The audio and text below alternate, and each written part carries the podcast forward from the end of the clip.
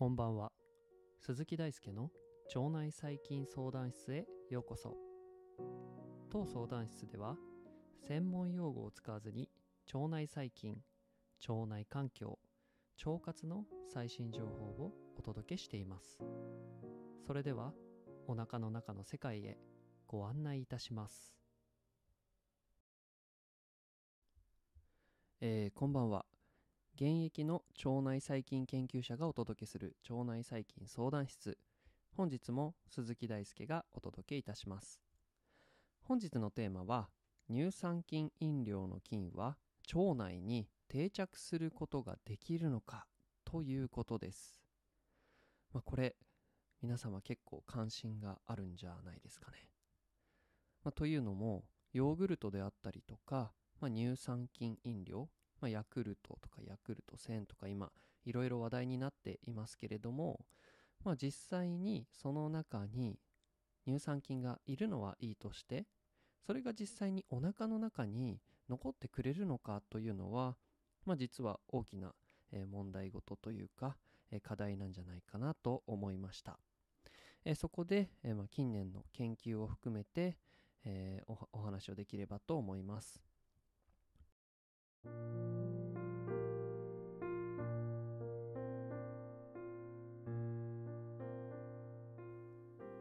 はいということでえまずはですね乳酸菌飲料を製造している会社がどのように考えているかということについて、えこちらでお話ししていきます、えまずですね乳酸菌飲料大手のヤクルトが公開している記事を参考にいたします、え執筆者は野本先生です。参考文献についてはノートの文末に示してありますので気になる方はご覧ください、えー、早速単刀直入にですね、えー、乳酸菌飲料に由来する菌が腸に定着することはあるのかという問いに対する、まあ、答えが示されています。こちら引用です。一方で乳酸菌飲料などに含まれるプロバイオティクスは生きて腸に到達することを標榜しているがその多くは摂取後に腸に到達した後腸内で定着あるいは増殖することなしに便中に排出されてしまういわば通過菌である。ということです、えー、ここでのプロバイオティクスというのは何らかの形で、えー、菌を体に取り込んで、まあ、それが体に定着することを目指した、まあ、薬剤であったりとか、まあ、食品のことを指しております、えー、これは非常に重要な事実です、えー、もしかしたら定着することはあるかもしれませんが大半は定着や増殖をせずに便中に排出されていくというのが、まあ、事実なんですね。そもそも腸内はですね地球上で最も高密度に生物が存在する場所と言われています。満員電車に座るところは残されていないので、えー、少しの細菌を入れたとしても定着が難しいというのは、まあ、自然な流れです。腸内細菌は専門用語で定着抵抗性あるいはコロニー形成抵抗性と呼ばれる性質を持っています。えー、この性質はですね細菌同士でコミュニケーションを行うことである細菌の定着を妨げようとするような性質です。例えば、えー、まあ、学校の人間関係をで例えるとちょっと苦手な人がいたりすると思うんですよね。あるいは好きな人がいたりすると、えー、ってなるとですねちょっと意地の悪い人はですねその人がこっちに来ないように何かを仕向けたりとかあるいはその人が来てくれるように何かをするとかまあそういうことが人間社会でもままあることだと思います。まあそういう感じで細菌同士もですね実はコミュニケーションをとっていって、えー、より好みをするというのがあるんですね、えー、そのような、えー、性質の結果定着。つまり口から取り入れた細菌がお腹に定着してくれないようなことが起きたりするということです。はい、またですね腸内には多様な細菌が無数に存在していて、えーこの関係というのは非常に複雑に絡み合っているということからこの研究分野はですねまだまだ研究途上と言うべきようなものなのです。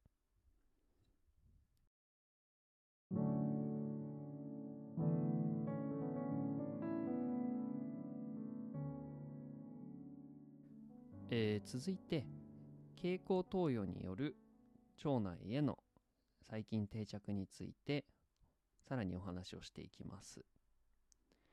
えーここではですね複数の研究を、えーまとめたレビュー論文と呼ばれるものの引用になります。こちらの参考文献についてもノートの末尾に掲載しております。合わせてご覧ください。この論文ではですね乳酸菌飲料などの細菌がお腹へ、えー届いて排出されるまでのプロセスをですねロングジャーニーと言っています。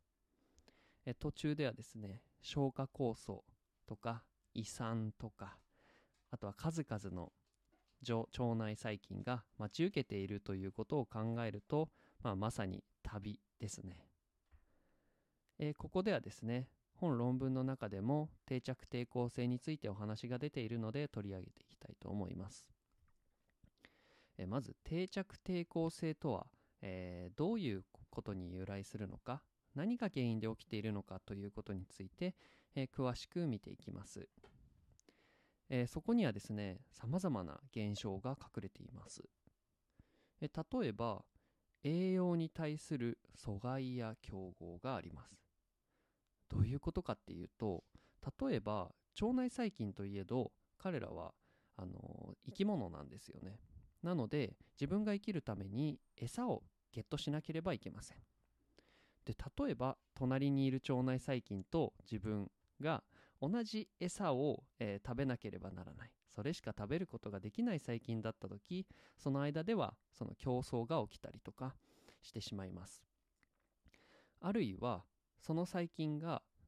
その目の前の栄養をですね独り占めしようとして、まあ、ある仕組みを使ってですね、まあ、自分のものにしてしまうというような、まあ、阻害をするというようなこともあります。で他にもですね、まあ、このお隣の細菌に対して抗菌ペプチドと呼ばれるアミノ酸が連なった、まあ、その分子ですねを攻撃をするために、まあ、その作ってですねそれを相手に振りかけてそれで相手が成長しないようにしてしまうとか、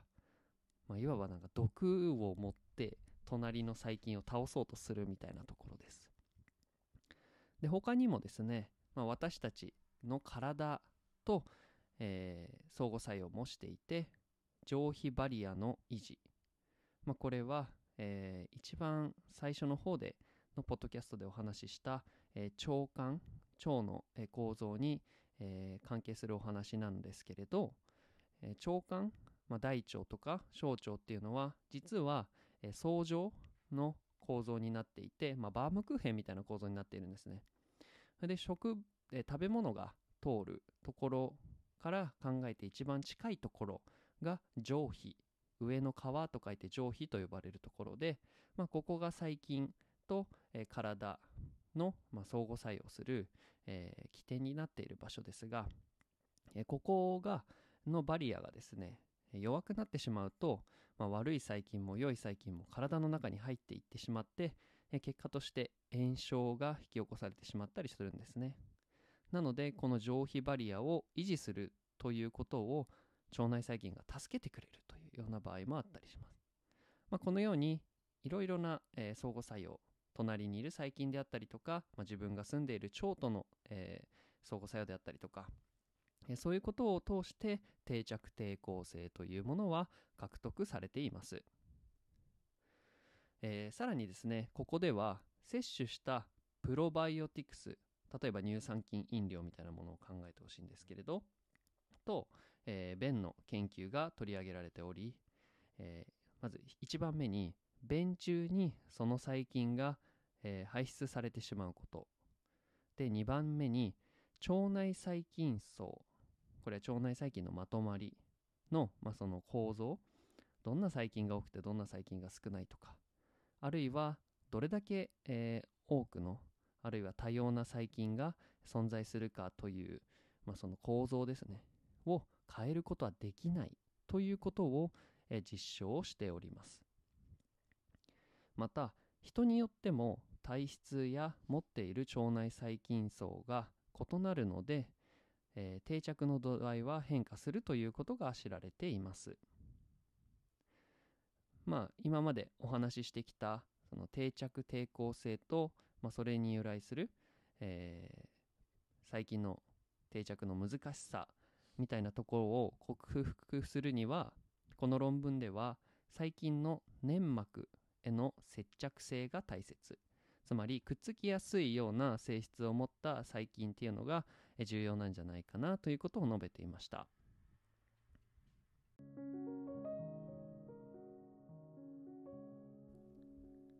えー、最後に、えー、プロバイオティクスと糞便微生物移植ということで、えー、お話をしていきたいんですけれど